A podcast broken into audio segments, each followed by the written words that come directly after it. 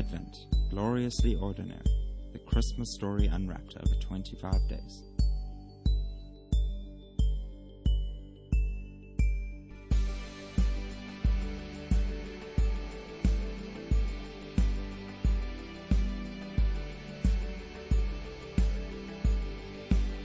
Welcome to the Advent podcast today, and it's really exciting to be here with you guys again.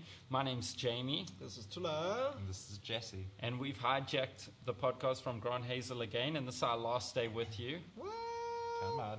Who Well, knows? Yeah, you never know. We could uh, take a few more days, but uh, I think it might be the last day with us with you. And I've had such amazing feedback. Okay, maybe I haven't had any, but I was excited about sharing some Christmas cracker jokes with you guys yesterday. So I'm going to share two more. And uh, so the two go like this It says, What is the best Christmas present in the world? What? A broken drum. You just can't beat it.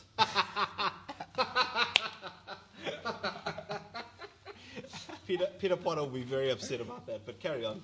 Well, at least I got a laughter out of Tula. I feel like that was a victory. Anyway, last one. What kind of motorbike does Santa ride? Oh, no. A Holly Davidson. okay, anyway, to some serious, Painful.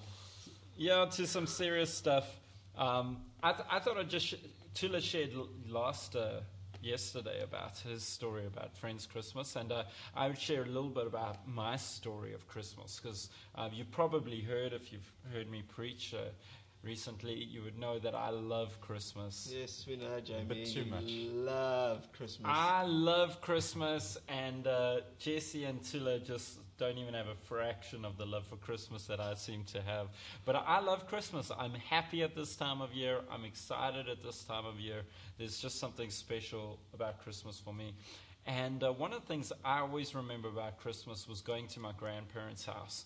And we would always go to my grandparents' house because that's where our Christmas kind of family moments would happen. And for some reason, I still don't really know why, but my family would celebrate Christmas on Christmas Eve.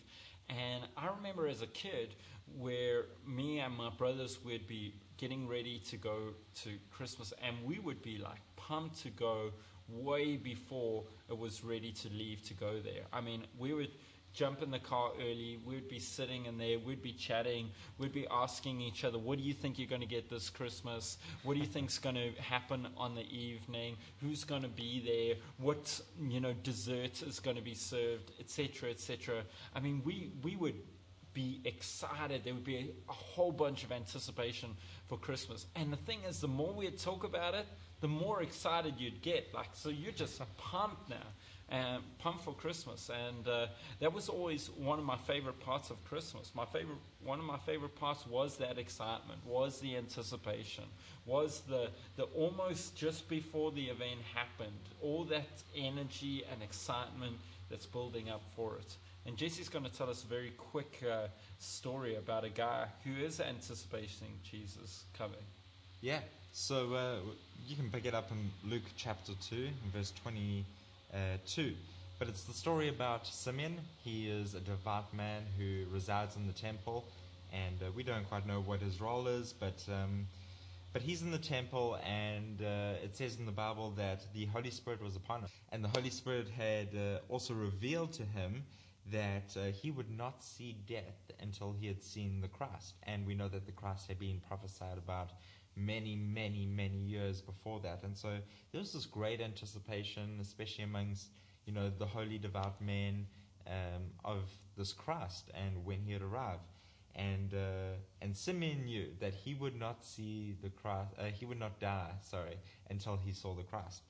And um, it was actually on one specific day that Mary and Joseph uh, brought Jesus into the temple to fulfill uh, some of the law that needed to be uh, fulfilled when you had a newborn baby boy. And uh, they brought Jesus in and they brought him to Simeon. And Simeon had the absolute joy of having a fulfilled uh, anticipation of seeing the Christ. In fact, in verse 29, he says, Lord, now you are letting your servant depart in peace according to your word, for my eyes have seen your salvation, that you have prepared in the presence of all peoples, a light for revelation to the Gentiles, and for glory to your people Israel. And uh, it's just so great actually seeing this man express his absolute joy uh, as he anticipated the Christ and uh, that joy of Jesus being the Savior for Israel, but also, as it says, a light for revelation to the Gentiles. Mm. What a good story. Oh, that's a good one, Yeah. huh? Mm. You know, you know what's interesting is I always find that there's there's times that the anticipation for a gift, for example, is sometimes greater than the feeling you have when you open the gift. and uh, in fact, sometimes there can be like that moment of a little bit of letdown. You know, you've got the thing that maybe you're anticipating, but it just hasn't delivered like you expected.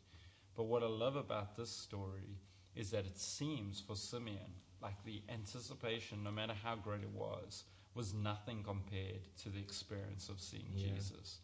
And I think that's a great hope for us as we reflect on this Christmas, is to know that all our anticipation and to know that all our expectation of God meeting with us, as happened there in Christmas and with Jesus and Simeon, that to know that all the expectation, and anticipation we have is actually nothing compared to the fulfillment of it, to that moment when God shows up. And I, I want to encourage us as Christmas comes right up close, as we head towards Christmas Day, to know that Christmas is a time that we reflect that God's fulfillment is always greater than the expectation that we have for it. Good. Mm. It's great. Well, God bless you listeners and uh, have a great Christmas if we don't see you before then. Woo. See you.